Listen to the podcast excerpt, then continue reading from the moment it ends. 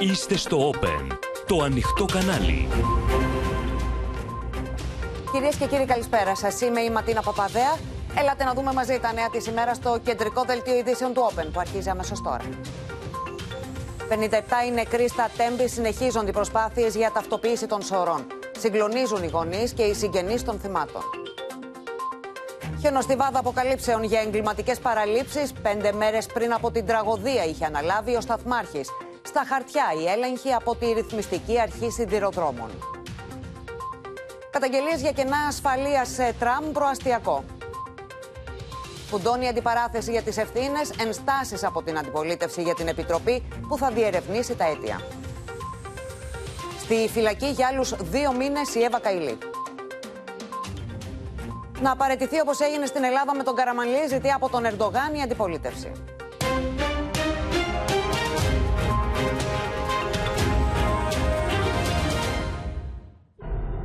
Πήρε τηλέφωνο η κόρη μου. Απά και εγώ Έχουν χαθεί οι ελπίδες να βρω ζωντανό το παιδί μου. Τραγική κατάσταση. Κάνω μια έκκληση. Αν τον είδανε, γιατί δεν του βρίσκω το παιδί μου.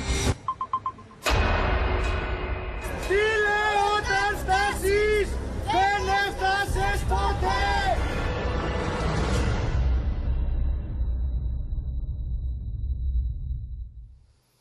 Σπαραγμός, οργή και αναπάντητα ερωτήματα, κυρίες και κύριοι, για τις εγκληματικές παραλήψεις και ευθύνες που οδήγησαν στην τραγωδία με 57 νεκρούς. Έπεσε η αυλαία των ερευνών στα συντρίμια των τεμπών, ενώ συνεχίζεται η μακάβρια ταυτοποίηση. Θρήνο στο ληξιαρχείο Λάρισας, από όπου εκδίδονται τα πιστοποιητικά θανάτου για τα θύματα της σύγκρουσης τρένων.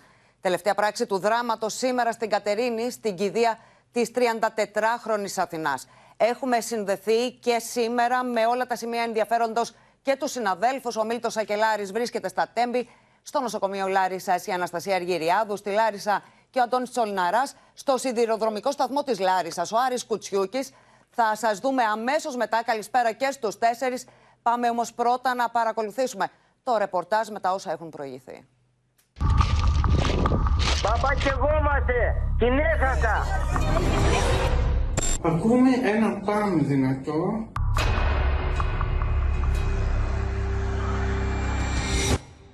Με τις έρευνες για τον εντοπισμό αγνοωμένων στο τρένο του θανάτου στα Τέμπη να φτάνουν στο τέλος τους, η ελπίδα για τον εντοπισμό αγνοωμένων χάνεται και το πένθος βαραίνει τη χώρα ολόκληρη. Ο πόνος είναι βουβός στην Κατερίνη, εκεί που έγινε ο πρώτος παρακτικός αποχαιρετισμός. Η Αθηνά Κατσαρά, μόλις 34 ετών και μητέρα ενός παιδιού που ευτυχώς δεν ταξίδευε μαζί της. Ο σύζυγός της νοσηλεύεται στο νοσοκομείο της Λάρισας. Έχετε μιλήσει με τον Νίκο που είναι στο νοσοκομείο; Η γυναίκα μου μίλησε. Τι της είπες; Φέρτε μου την Αθηνούλα. Αυτό ζητάει. Φέρτε μου την Αθηνούλα. Πού να τη βρούμε; Πού να τη βρούμε; Σκηνές αρχαίας τραγωδίας διαδραματίζονται από το πρωί στο Γενικό Νοσοκομείο της Λάρισας, όπου μετά την ταυτοποίηση των θυμάτων του σιδηροδρομικού δυστυχήματος, οι οικογένειες παραλαμβάνουν τις ορού των δικών τους ανθρώπων. Ο αριθμός των νεκρών είναι 57. Μέχρι στιγμής από τα δείγματα που έχει λάβει η Διεύθυνση Εγκληματολογικών Ερευνών έχουν ταυτοποιηθεί 36 νεκροί. Από τον επικεφαλής της ομάδας αναγνώρισης της ελληνικής αστυνομίας και τους ειδικούς ψυχολόγους της αστυνομίας έχουν ενημερωθεί ήδη 11 οικογένειες και η επώδυνη αυτή διαδικασία συνεχίζεται. Όσοι κατάφεραν να γλιτώσουν περιγράφουν μια κόλαση που θα μείνει για πάντα ανεξίτηλη στη μνήμη τους. Ο Λάζαρος Παπαζήσης, μέσα από το νοσοκομείο που ακόμη νοσηλεύεται, περιγράφει την φρίκη που έζησε. Ακούμε ένα πάμε δυνατό. Ε, βλέπω μετά άρχισαν να τσιρίζουν τα κουβίτσια, φώνησαν τι έγινε. Τι έγινε μετά, λέω τι ήταν αυτό που ήρθε. Σε ένα διάστημα, τι νωρίς άρχισε να κάνουν πάνω από να πετάζουν τη γυαλιά. Έσκυψε το κεφάλι του κάτω. Ο δικηγόρος του έκανε μια απίστευτη καταγγελία. Λέει ότι ακούγανε φωνές και τραγούδια μέσα από την περιοχή του σιδηροδρομικού σταθμού Λάρισας, που είναι και το, ο, στα- το σταθμαρχείο. Αυτό δεν μπορώ εγώ να το πω και να, να πω δηλαδή ότι είναι σίγουρο. Αυτό Αυτό είναι θέμα προανακριτικής ανακριτικής αρχής. Μπαμπά και εγώ είμαστε. Ήταν η κραυγή της κόρης του Θωμαμινά στο τηλεφώνημα που δέχθηκε ελάχιστα λεπτά μετά τη σύγκρουση των δύο τρένων. Στο ίδιο τρένο ήταν και ο γιος του. Με πήρε τηλέφωνο η κόρη μου στις 11 και 25 εκτινάχτηκε. Ναι. Μπαμπά και εγώ είμαστε. Την έχασα. Μόλις ήμουνα μεταξύ ύπνου και ξύπνιου και μετά υπήρχε ένας πανικός, μια αναστάτωση. Ακούγαμε για λίγο φασαρία, Oh. την κατησύχασα, πήγαινε στο Βασίλη τον αδερφό του. Ναι, τον έβλεπε Πήρε τον ο Βασίλης. Την έβαλε κάπου και μετά τα παιδιά λειτουργούσαν συλλογικά για να βγουν έξω. Μετά πετάξαν τις βαλίτσες όλα τα παιδιά για να κάνουν μαξιλάρι, για να μην σκοτωθούν. Σταματήσαν σε ένα χωράφι, δεν ξέραν που είναι, με πήραν τηλέφωνο και λένε είμαστε σε ένα χωράφι μπαμπά. Του λέω καθίστε εκεί θα σας βρούνε. Ένα μπαμ άκουσαν, ένα μπαμ και τίποτα άλλο. Οι διασώστες που έχουν πλέον σταματήσει τις έρευνες για κάποια απανθρακωμένη σωρό περιμένουν τα ειδικά μηχανήματα να μεταφέρουν κάποια από τα βαγόνια για να κάνουν τον τελευταίο έλεγχο. 48 τραυματίες, εκ των οποίων 6 σε μονάδες εντατικής θεραπείας νοσηλεύονται σε νοσοκομεία. Όπως δήλωσε το πρωί ο Υπουργός Υγείας Θάνος Πλεύρης. Κατηγορώντας μάλιστα τη Hellenic Train ότι δεν παρήχε καμία βοήθεια στην πολιτεία, ούτε για τις λίστες των επιβάτων. Ω Υπουργείο Υγείας, καμία απολύτως βοήθεια από την εταιρεία. Πώς μπορεί να συμβεί. Ότι αυτή τη στιγμή και όλοι οι ασθενείς που ταυτοποιήθηκαν και βρήκαμε ότι είναι ασθενείς να μπορούμε να έχουμε λίστα. Αυτά ήταν όλα γίνανε από τους διασώστες του ΕΚΑΒ που εγώ τους ευχαριστώ πολύ 40, ε, 40 οχήματα πήγαν από την πρώτη στιγμή από τους γιατρούς τους νοσηλευτές δεν υπήρξε καμία βοήθεια από την εταιρεία. Στην εντατική του Γενικού Νοσοκομείου Λάρισας νοσηλεύεται σε κρίσιμη κατάσταση ο μοναδικός επιζών από το πρώτο βαγόνι. Ένας 20χρονο με κρανιογκεφαλικές κακώσεις, ο οποίος έχει υποβληθεί ήδη σε δύο χειρουργεία. Και αυτοί είναι ασθενεί που από στιγμή σε στιγμή η κατάστασή τους αλλάζει, γιατί όπως σας είπα είναι ασταθής. Η εικόνα που έχω είναι ότι εξακολουθούν να είναι ασταθείς και σε κρίσιμη κατάσταση. Δεν υπάρχει ακτίδα αισιοδοξίας ακόμα, τουλάχιστον για τον δικό μας. Ένας 20χρονο φοιτητής που ταξίδευε σε ένα από τα πρώτα βαγόνια της επιβατικής αμαξοστοιχεία. Δεν δίστασε στιγμή να βοηθήσει άλλους ανθρώπους που είχαν ανάγκη. Η κατάσταση στο βαγόνι ήταν απελπιστική, ενώ μια γυναίκα έψαχνε το μωρό της. Κατευθείαν σου έρχεται το ασθενή που συνήθω ξέρω εγώ σου έρχεται πρέπει να βοηθήσεις. Ήταν μια μητέρα δίπλα μου, μια μαμά που φώναζε, ξέρω εγώ, το παιδί μου. Το παιδί μου ήταν ένα μωράκι, ξέρω εγώ, που το τάιζε εκείνη την ώρα που έγινε η σύγκρουση και έχασε το μωράκι από τα χέρια της. Και ψάχναμε το μωρό και το μωρό ήταν κάτω από το κάθισμά μου. Βρήκαμε το μωρό, το πήρε η μαμά, τη ρωτάω, ξέρω εγώ, αν είναι εντάξει και από ό,τι θυμάμαι τώρα και είμαι στον πανικό, ξέρω εγώ, μου λέει είναι εντάξει. Μέχρι να βρούμε το μωρό, εν τω μεταξύ, μπροστά ήταν δύο-τρία παιδιά που καταφέρανε και σπάσανε ένα παράθυρο. Βγάζανε έξω κόσμο, πέρασε μπροστά η κυρία με το μωρό, βγάλανε την, κυ- την κυρία με το μωρό.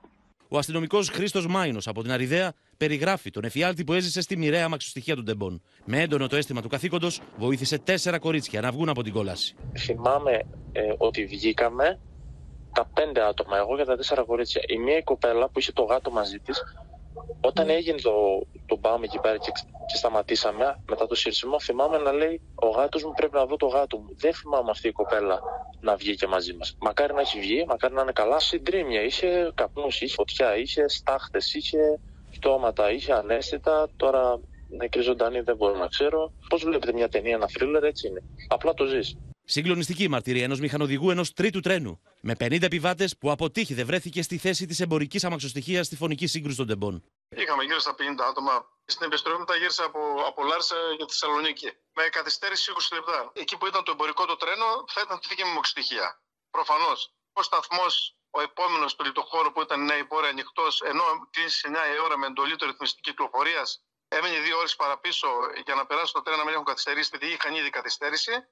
Οπότε εμάς μας κράτησε στο λιτόχωρο ο σταθμάρχης για να δούμε πού είναι το επόμενο του τρένο. Δεν μπορούσαν να το βρουν, δεν απαντούσαν. Γιατί έχει γίνει το δυστύχημα. Η διαδικασία ταυτοποίησης των σωρών με τη μέθοδο DNA συνεχίζεται εντατικά από τα ειδικά εγκληματολογικά εργαστήρια της ελληνικής αστυνομίας. Στο στούντιο μαζί μου για να δούμε όλες τις παραμέτρους αυτής της ε, τραγωδίας που συνεχίζει και εξελίσσεται ο Νίκος Τραβελάκης Καλησπέρα, και ο κύριε. Παναγιώτης Στάθης. Τους Καλησπέρα, καλησπερίζω και τους δύο. Πάμε όμως πρώτα στην ε, σύνδεσή μας με τα Τέμπη. Είναι η πρώτη μας ε, σύνδεση με τον Μίλτο Σακελάρη. Αμ, ε, Μίλτο, εκεί έπεσε σήμερα η αυλαία των ερευνών στα συντρίμια των μοιραίων βαγονιών. Ακριβώς έτσι είναι, Ματίνα. Έχουν ήδη αποχωρήσει πριν από περίπου 40 λεπτά ακόμη και οι διασώστες, η ομάδα της ΕΜΑΚ, η οποία ήταν εδώ, τους είδαν να αποχωρούν από το σημείο. Να πούμε ότι έχει ήδη αρχίσει να μεταφέρεται το τρίτο βαγόνι, όπως επίσης έχουν μεταφερθεί και τα συντρίμια από το πρώτο και το δεύτερο. Τώρα, αυτή τη στιγμή, στο βάθος πίσω μου, βλέπουμε τα ειδικά μηχανήματα τα οποία στην ουσία κάνουν τον καθαρισμό από τα συντρίμια σε ένα σημείο στον δρόμο για να μπορέσει να μετακινηθεί εκεί ακριβώς ακόμη ένα φορτηγό για να μπορέσει ε, να μεταφερθεί και το τέταρτο βαγόνι. Τώρα θα δούμε τι θα γίνει ε, στη συνέχεια και με τα άλλα, τα τελευταία βαγόνια, τα οποία είναι πάνω στις γραμμές. Ίσως γίνει και μια προσπάθεια να τα σύρουν αυτά στο, σταθμό πίσω στην ε, Λάρισα. Βλέπετε την εικόνα που σας δίνει ο Βασίλης ε, ο Βαφίδης ε, και ο Μπάμπης ο Γεωργάτος. Πραγματικά εδώ φαίνεται πως έχουμε την τελευταία πράξη του δράματος. Εδώ θα, θα συνεχιστεί αυτή η διαδικασία απομάκρυνσης των βαγονιών και τις επόμενες ώρες. Συνομιλώντας πριν με διασώστες της ΕΜΑΚ αλλά και με τους επικεφαλείς των ε, ερευνών αλλά και με τους αστυνομικούς μου είπαν πως δεν εντοπίστηκε κάποια άλλη σωρός. Επιβεβαιώθηκε δηλαδή ότι δεν υπήρξε κάποιος άλλος απανθρακωμένος επιβάτης σε όλα τα σημεία τα οποία, ε, στα οποία έκαναν εξονυχιστικό έλεγχο, Μαντίνα. Μάλιστα. Μίλτο, πότε αναμένεται να ολοκληρωθεί όλη αυτή η επιχείρηση απομάκρυνσης ε, των βαγονιών; Υπάρχει κάποιο χρονοδιάγραμμα; Υπήρχε μια εκτίμηση, υπήρχε μια εκτίμηση ότι αυτό θα γίνει σήμερα μέχρι αργά το βράδυ, ίσως όμως να καθυστερήσουν και λίγο να ολοκληρωθεί ε, αύριο το πρωί και ο λόγος ε, είναι τα τελευταία βαγόνια τα οποία από ό,τι φαίνεται θα απομακρυνθούν και τελευταία καθώς είναι πάνω στις γραμμές ε, από την σφοδρότητα της σύγκρουσης ήταν τα μοναδικά βαγόνια τα οποία δεν βγήκαν από τις γραμμές και παρέμειναν στο ίδιο σημείο παρά το γεγονός πως ήταν πάρα πολύ δυνατή η σύγκρουση των ε, δύο τρένων. Θα το δούμε βέβαια αυτό θα ξεκαθαριστεί τις επόμενες ώρες. Μάλιστα και είναι αυτό που μας έλεγες ότι είναι η τελευταία πράξη του δράματος τουλάχιστον εκεί που ήταν η, η, κεντρική σκηνή της ε, τραγωδίας, εκεί που εκτελήχθηκε, εκεί που βλέπαμε τους διασώστες όλα, όλες αυτές τις μέρες, αυτές τις τραγικές στιγμές. Σε ευχαριστούμε πολύ προς το παρόν. Να πάμε όμως να συναντήσουμε και την Αναστασία Αργυριάδου. Η Αναστασία βρίσκεται σε ξενοδοχείο, όπου διαμένουν οι συγγενείς των ε, θυμάτων Αναστασία και καταλαβαίνουμε τις οδυνηρές ώρες πλέον για αυτούς τους ανθρώπους μια επίπονη και βασανιστική διαδικασία για αυτούς τους ανθρώπους. Ματίνα βρίσκεται σε εξέλιξη και θα λέγαμε λίγο πριν το τέλος της. Διότι σύμφωνα με τα τελευταία στοιχεία, την τελευταία ενημέρωση, έχουν γίνει 52 από τις 57 ε, ταυτοποιήσεις θυμάτων της ε, ε, μοίραιας τραγωδίας. Έχουν ενημερωθεί περισσότερες από 12 οικογένειες ότι ταυτοποιήθηκαν τα αγαπημένα τους πρόσωπα, μπορούν να τα παραλάβουν και να τα οδηγήσουν στην τελευταία τους κατοικία. Ο πόνος στους μεγάλους βουβός, αυτό που συναντήσαμε εδώ, σε ένα από τα τρία ξενοδοχεία που έχουν καταλύσει, ε, είναι πραγματικά μια πολύ συγκινητική εικόνα.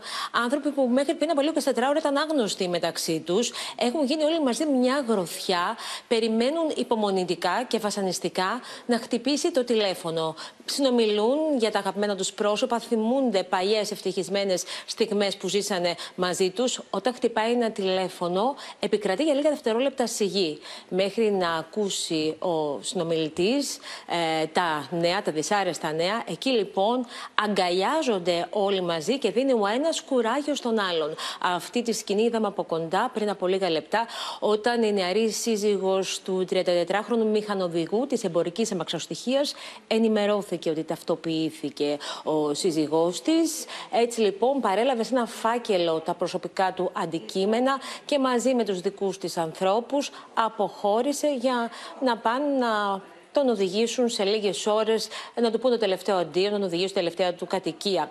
Ο πόνος τους γίνεται ακόμη μεγαλύτερος, γνωρίζοντας ότι δεν θα μπορέσουν να δουν έστω για τελευταία φορά από κοντά τους αγαπημένους τους, αφού ε, τα φέρετρα θα είναι σφραγισμένα. Τώρα, ε, είπαμε ότι η διαδικασία αυτή βρίσκεται λίγο πριν το τέλος. Ε, σύμφωνα με την ενημέρωση που είχαμε από τις αστυνομικές αρχές, οι ταυτοποιήσει μέχρι αύριο το πρωί το πολύ θα έχουν ολοκληρωθεί. Έτσι λοιπόν μέχρι την Κυριακή ή ακόμη και τη Δευτέρα ε, το πρωί θα έχουν ενημερωθεί όλες οι οικογένειες ε, για τα αποτελέσματα από τα δείγματα DNA που έχουν ληφθεί και για τις ε, ταυτοποιήσεις που έχουν γίνει. Τώρα, στα νοσοκομεία της Λάρισας αλλά και της Θεσσαλονίκης να πούμε ότι συνολικά νοσηλεύονται 38 ασθενείς, οι 7 στη μονάδα δυτικής θεραπείας, αλλά από αυτούς οι δύο είναι σε κρίσιμη κατάσταση. Όλοι οι υπόλοιποι είναι σε ε, καλή βελτιώνει η κατάστασή τους και όπως μας είπαν οι θεράποντες γιατροί, μέσα σε επόμενες ώρες θα πάρουν και εξητήριο. Μάλιστα. Δύο δίνουν μάχη για τη ζωή τους. Οι υπόλοιποι είναι σε καλύτερη κατάσταση. Μάλιστα, Αναστασία, να σε ευχαριστήσουμε.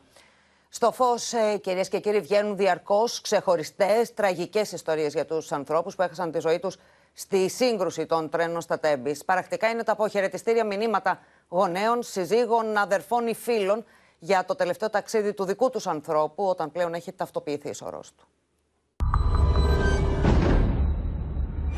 Ψάχνουμε. Θα ψάχνω αλλά τίποτα. Ταυτοποιήθηκε, είναι νεκρή.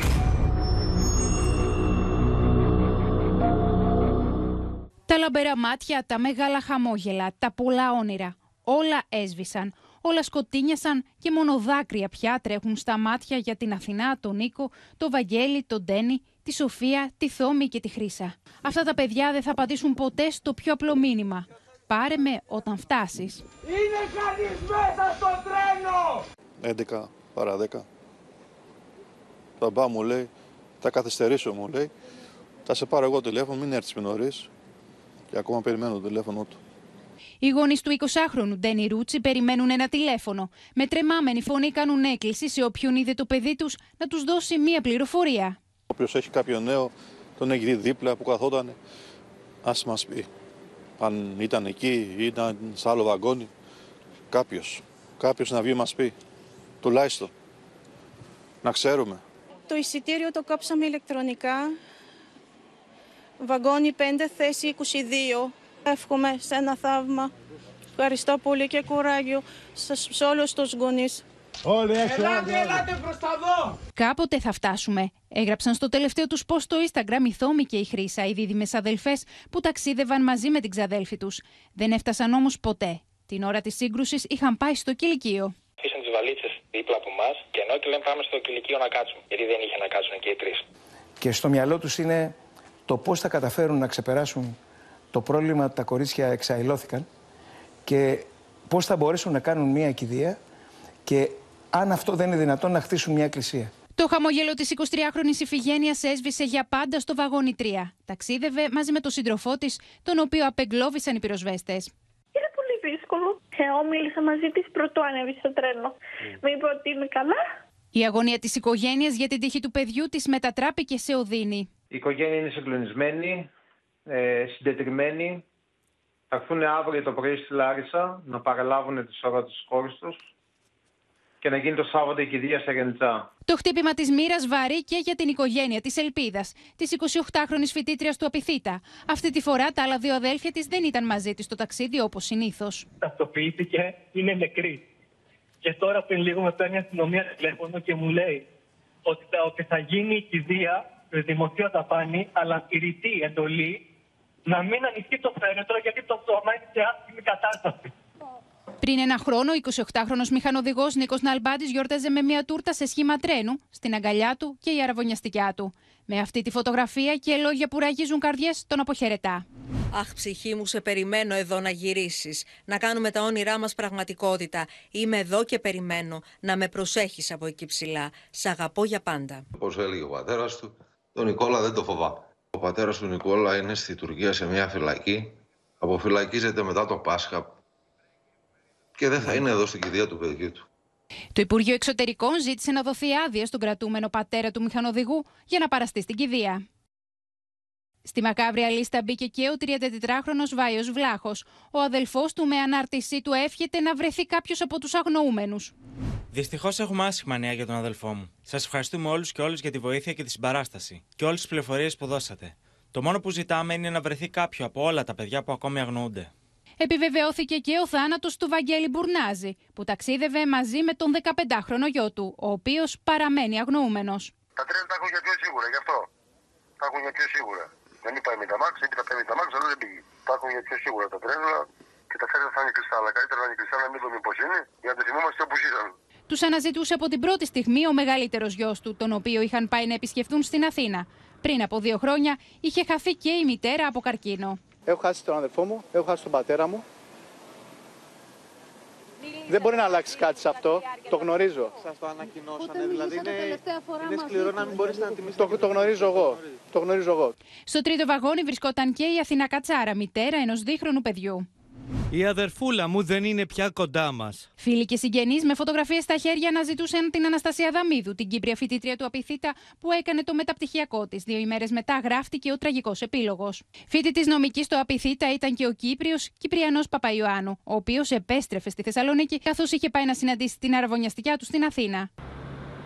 Το Αριστοτέλειο Πανεπιστήμιο Θεσσαλονίκης τρινεί εννέα φοιτητές που έχασαν τη ζωή τους στη μοιραία σύγκρουση. Και τα λόγια είναι τόσο φτωχά για να αποχαιρετήσει τα παιδιά του. Πλήθος ερωτημάτων προκύπτουν για τη διαδικασία πρόσληψης αλλά και της τοποθέτησης στο συγκεκριμένο σταθμό του 59χρονου σταθμάρχη που δεν γύρισε το κλειδί 118 με αποτέλεσμα τη σύγκρουση των τρένων και το θάνατο δεκάδων ανθρώπων. Μόλις πέντε μέρες βρισκόταν στη θέση του ο σταθμάρχης Λάρισας, την ίδια ώρα που πληθαίνουν τα ερωτήματα για τις ευθύνες, όπως και για τα διευρυμένα κενά ασφαλείας, τα οποία δεν είχαν καλυφθεί ούτε από τη ρυθμιστική αρχή σιδηροδρόμων. Είναι χαρακτηριστικό ότι η Επιτροπή Διερεύνηση Σιδηροδρομικών Ατυχημάτων τύπηση υφίσταται, καθώς δεν έχει στελεχωθεί με εμπειρογνώμονες.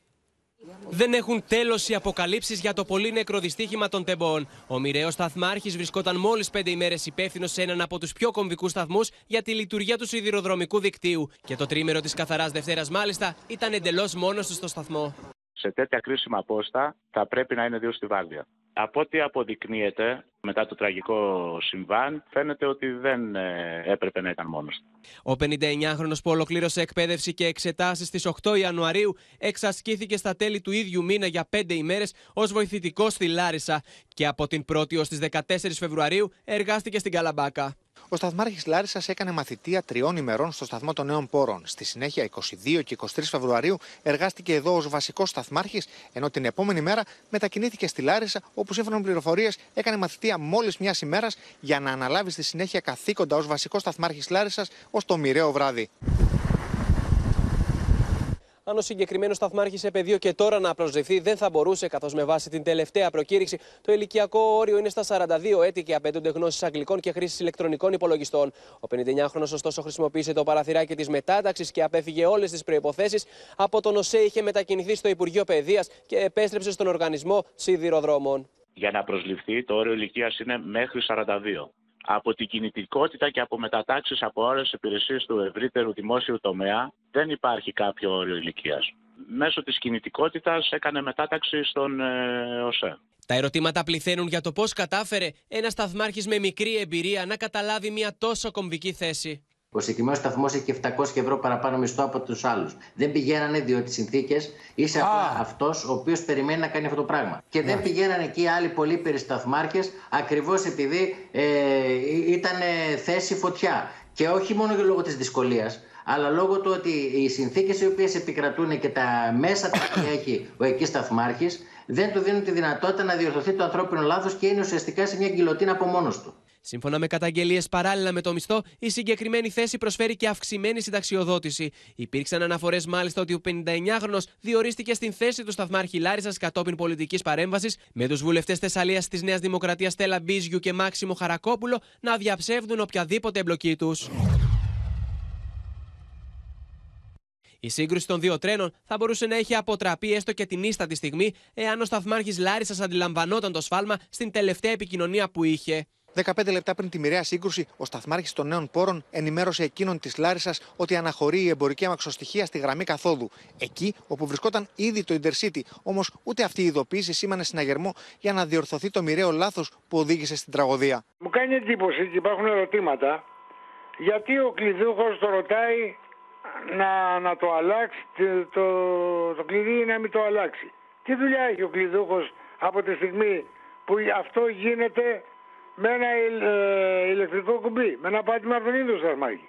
Δεν ήταν ο σταθμάκι στη θέση του, ήταν ο κλειδούχος στη θέση του σταθμάκι.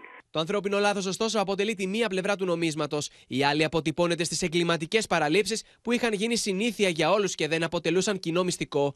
Αυτό πιστοποιεί η δημόσια τοποθέτηση του εμπορικού διευθυντή επιβατών της Hellenic Train σε δημόσια εκδήλωση τον περασμένο Οκτώβριο. Το μετρό, ας πούμε, της Αθήνας, επειδή έχει τέτοια πολύ υπερσύγχρονα συστήματα, να έρχεται ένα τρένο, να ανοίγει η πόρτα να κλείνει και μετά από ένα ή δύο λεπτά να έχει έρθει ένα άλλο τρένο χωρίς να συγκρούστούν αυτά τα δύο τρένα.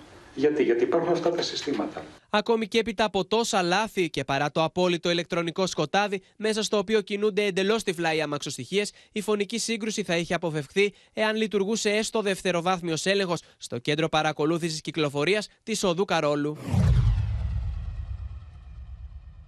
Όλα αυτά τα κενά ασφαλείας περνούσαν απαρατήρητα όπως φαίνεται και για τη ρυθμιστική αρχή σιδηροδρόμων, παρά τις προειδοποιήσεις, τις ανακοινώσεις και τις καταγγελίες εργαζομένων για τις παραλήψεις και τις ελλείψεις στα συστήματα ασφαλείας. Αν και πρόκειται για την αρμόδια Εθνική Αρχή Ασφαλείας για τους Σιδηροδρόμους, όπως διευκρινίζει στην ιστοσελίδα της, η πρόεδρός της παραδέχεται ότι οι έλεγχοι γίνονται δειγματοληπτικά, όπου πιθανώς υπάρχουν κίνδυνοι. Κάνουμε κάθε χρόνο ένα σχέδιο εποπτείας, εντοπίζοντας τους πιθανούς κινδύνους όπως καταλαβαίνετε, αυτό αφορά ένα τεράστιο έργο, το οποίο και εμείς, με βάση το υφιστάμενο προσωπικό, η οποία αυτή τη στιγμή είναι τέσσερα άτομα στη Διεύθυνση Ασφάλειας που έχουμε, ε, επικεντρωνόμαστε δειγματοληπτικά εκεί που θεωρούμε κάθε φορά ότι πιθανόν να προκύψουν κίνδυνοι. Η τελευταία έκθεση ασφαλείας της Ρυθμιστικής Αρχής Σιδηροδρόμων αποκαλύπτει ότι η Επιτροπή Διερεύνησης Σιδηροδρομικών Ατυχημάτων στην Ελλάδα είναι ανενεργή, με αποτέλεσμα τουλάχιστον τα δύο τελευταία χρόνια να μην έχουν εκδοθεί συστάσεις ασφαλείας. Έχει περάσει νόμος στις 27 Ιανουαρίου. Γιατί ήταν ανενεργή, δεν θα σας το πω εγώ. Ήταν ανενεργή, ψηφίστηκε η νομοθεσία, συστήθηκε νέος φορέας και δεν έχει στελεχωθεί μέχρι στιγμής. Εμείς έχουμε ζητήσει από χρόνια τη στελέχωσή του με δεκάδες έγγραφα.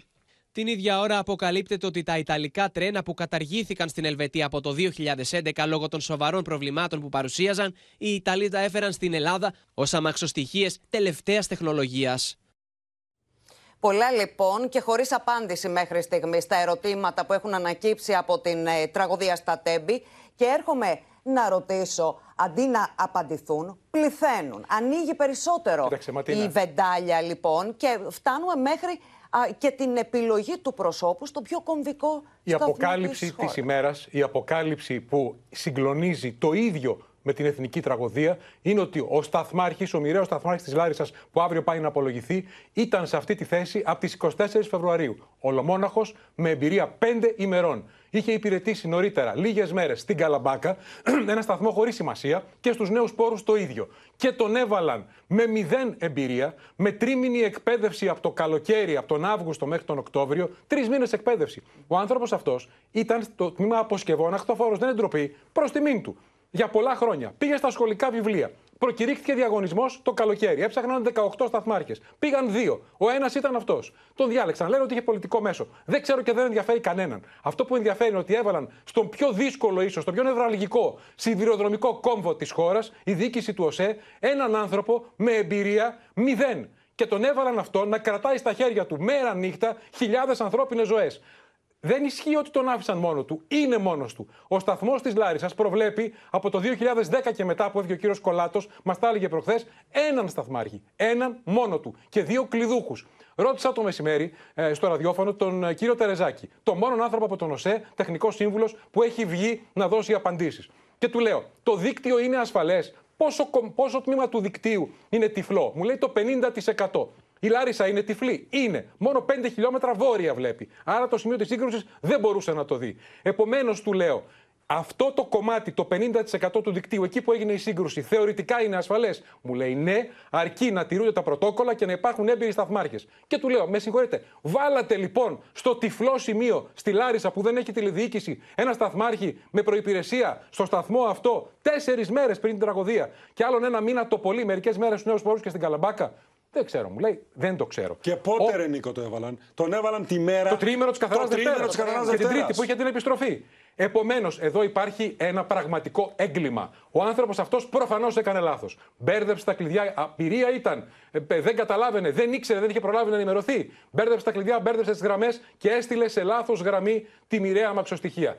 Ω εδώ η ευθύνη αντιμετωπίζει βαριές κατηγορίες, είναι αντιμέτωπος με τη δικαιοσύνη. Το μεγάλο όμως ζήτημα είναι ποιος τον έβαλε σε αυτή τη θέση. Και επίσης, ποιος αποφασίζει να είναι το 50% του σιδηροδρομικού δικτύου της χώρας τυφλό και να χειρίζονται αυτές τις τυφλές γραμμές σταθμάρχε χωρίς εμπειρία. Είναι αδιανόητο. Είναι αδιανόητο. Δεν το χωράει ο Μα ανθρώπινος πάνω στην παθογένεια του όλου συστήματος, που όπως είπαμε δεν υπάρχει κάλυψη, δεν υπάρχει δυνατότητα δεύτερου ελέγχου. Δεν Βάζει υπάρχει. έναν άνθρωπο ο οποίος δεν έχει ούτε την εμπειρία, ούτε την ικανότητα ενδεχομένως. Ποιος τον επιλέγει αυτόν τον άνθρωπο και τον βάζει; Τη συγκεκριμένη μάλιστα χρονική στιγμή, το συγκεκριμένο τριήμερο όπου πέρναγαν τα τρένα διαρκώς. Αυτό το τρένο ήταν σαν μια χοροδία από νέους ανθρώπους. Σαν ένα νεανικό πάρτι Το γεμάτο με Αριστοτέλειο παιδιά. έχασε Παναγιώτη 10 φοιτητές. Η μεγαλύτερη τραγωδία για το Πανεπιστήμιο της Θεσσαλονίκης. 10 φοιτητές σε ένα δευτερόλεπτο. Λοιπόν, κατά τη γνώμη μου, το θέμα του σταθμάρχη είναι το κερασάκι σε μία τούρτα ευθυνών, η οποία είναι τεράστια. Είναι τεράστια για τον απλούστατο λόγο ότι δεν μπορείς να αφήνεις τυφλό το σύστημα ουσιαστικά όλα αυτά τα χρόνια να ακούμε για συμβάσεις οι οποίες ξεκίνησαν το 2014 και δεν έχουν ολοκληρωθεί το 2023. Να είσαι σίγουρος, να είστε σίγουροι ότι τις επόμενες μέρες θα ζήσουμε το εξής δράμα. Να πλακώνονται οι πολιτικές δυνάμεις για το ποιος φταίει για το σπάσιμο των συμβάσεων, ποιος φταίει που καθυστέρησαν, ποιος φταίει που από το 2000 Εντάξει, Παναγιώτη, έρχονται εκλογές, θα το δούμε και αυτό. Θα το δούμε. Όμως τώρα, Αλλά ξέρεις που κάτι; ακόμα δεν έχουν κυδευτεί τα θύματα, το δικό μας καθήκον είναι να θέτουμε ερωτήματα και να κάνουμε έρευνα για να δώσουμε απαντήσεις. Και το οφείλουμε στη μνήμη αυτών των 57 ανθρώπων. Και εγώ ρωτώ το εξής. Ρώτησα τον κύριο Τερεζάκη, που είναι ο πιο έμπειρος στην τηλεδιοίκηση σιδηροδρόμων στη χώρα μας. Τι έχει συμβεί, γιατί δεν έχουμε τηλεδιοίκηση; Μου είπε, έφυγα το 2010. Ω τότε είχαμε, παρένθεση, στη Λάρισα υπήρχε. 2007 με 2010 υπήρχε τηλεδιοίκηση. Κανονικά. Με τον κύριο Κολάτο. Υπήρχαν δύο σταθμάρχες στη θέση. Έρχονται τα μνημόνια. Από τότε αρχίζουν να φεύγουν οι σταθμάρχες. Μένει ένας. Να μην υπάρχει προσωπικό. Να μην υπάρχουν κονδύλια να υποστηριχθεί η τηλεδιοίκηση. Να έρχονται να κλέβουν τα καλώδια και να αποψηλώνουν όλο το δίκτυο. Και μου είπε ο κύριος Τερεζάκης, γύρισα το 22 σε αυτή τη θέση και βρήκα το μισό δίκτυο χωρίς τηλεδιοίκηση. Αυτό είναι αδιανόητο. Όλο αυτό το διάστημα έχουν ξοδευτεί δεκάδες ή εκατοντάδες εκατομμύρια. Έχουν κλαπεί υλικά πολύτιμα. Δεν Νίκο. έχουν προκηρυχθεί θέσεις που έπρεπε να έχουν προκηρυχθεί και να έχουν στελεχωθεί από σταθμάρχες, από ειδικούς. Άκου δύο-τρει αριθμούς τώρα. Πρώτον, η μισθοδοσία του ΟΣΕ το 7, το 8, το 9 ήταν το 103, 104, 105% των εσόδων του. Ελληματικός ο ΟΣΕ. Δημιουργείται το συγκεκριμένο κέντρο τηλεματική στον, ΟΤΕ, το, στον ε, ΟΣΕ μέχρι το 2010. Αρχίζουν, λέει, τα μνημόνια προφανώς και αρχίζουν και κλέβουν οι Ρωμά. Έτσι καταγγέλλεται. Βέβαια. Κλέβουν καλώδια. Και τα πουλάνε πανάκριβα. Και τα- ναι, τα πουλάνε πανάκριβα. Σε απάντηση αυτού, η ελληνική πολιτεία έρχεται και αντί να τους μαζέψει, αντί να προστατέψει το δίκτυο, Το αντί να διαλύει. κάνει τι, το διαλύει. Δηλαδή μας κέρδισαν. Μια ιστορία 20 ετών. Πρόσεξε, λες και είναι στην Ελλάδα μόνο που γίνεται αυτό. Βγάλαμε τον κύριο Παπαγιανάκη το πρωί, ο οποίος εκπροσωπεί ένα δίκτυο σιδηροδρόμων Γαλλία-Ισπανία, Έλληνας. Ξέρεις τι μας είπε, Κάθε εβδομάδα μας κλέβουν. Τι θα κάνουμε, θα σταματήσουμε τηλεματική. Επειδή ακριβώς κάποιοι έχουν παράνομες ενέργειες, η άμυνα του κράτους είναι ξυλώνω αυτό που φτιάχνω. Γιατί έρχονται κάποιοι και μας κλέβουνε. Αυτό είναι το ερώτημα. Ούτε ο Άλλο ρόλος του πράγμα. κράτους είναι στο διαπιστώνω ότι γίνεται αυτό και σηκώνω τα χέρια. Προφανώς. Προφανέστατα. Προφανέστατα. Έρχεται λοιπόν στη συνέχεια και λέει: Οι οργανικές θέσεις των ΟΣΕ αυτή, αυτή τη στιγμή είναι 2.100. Ξέρεις πώ είναι οι υπάλληλοι; 750. Άρα λοιπόν πάνω από τους μισούς. Το 1 τρίτο. Είναι δηλαδή το 1 τρίτο του οργανογράμματος. Όχι αυτό που λένε οι εργαζόμενοι.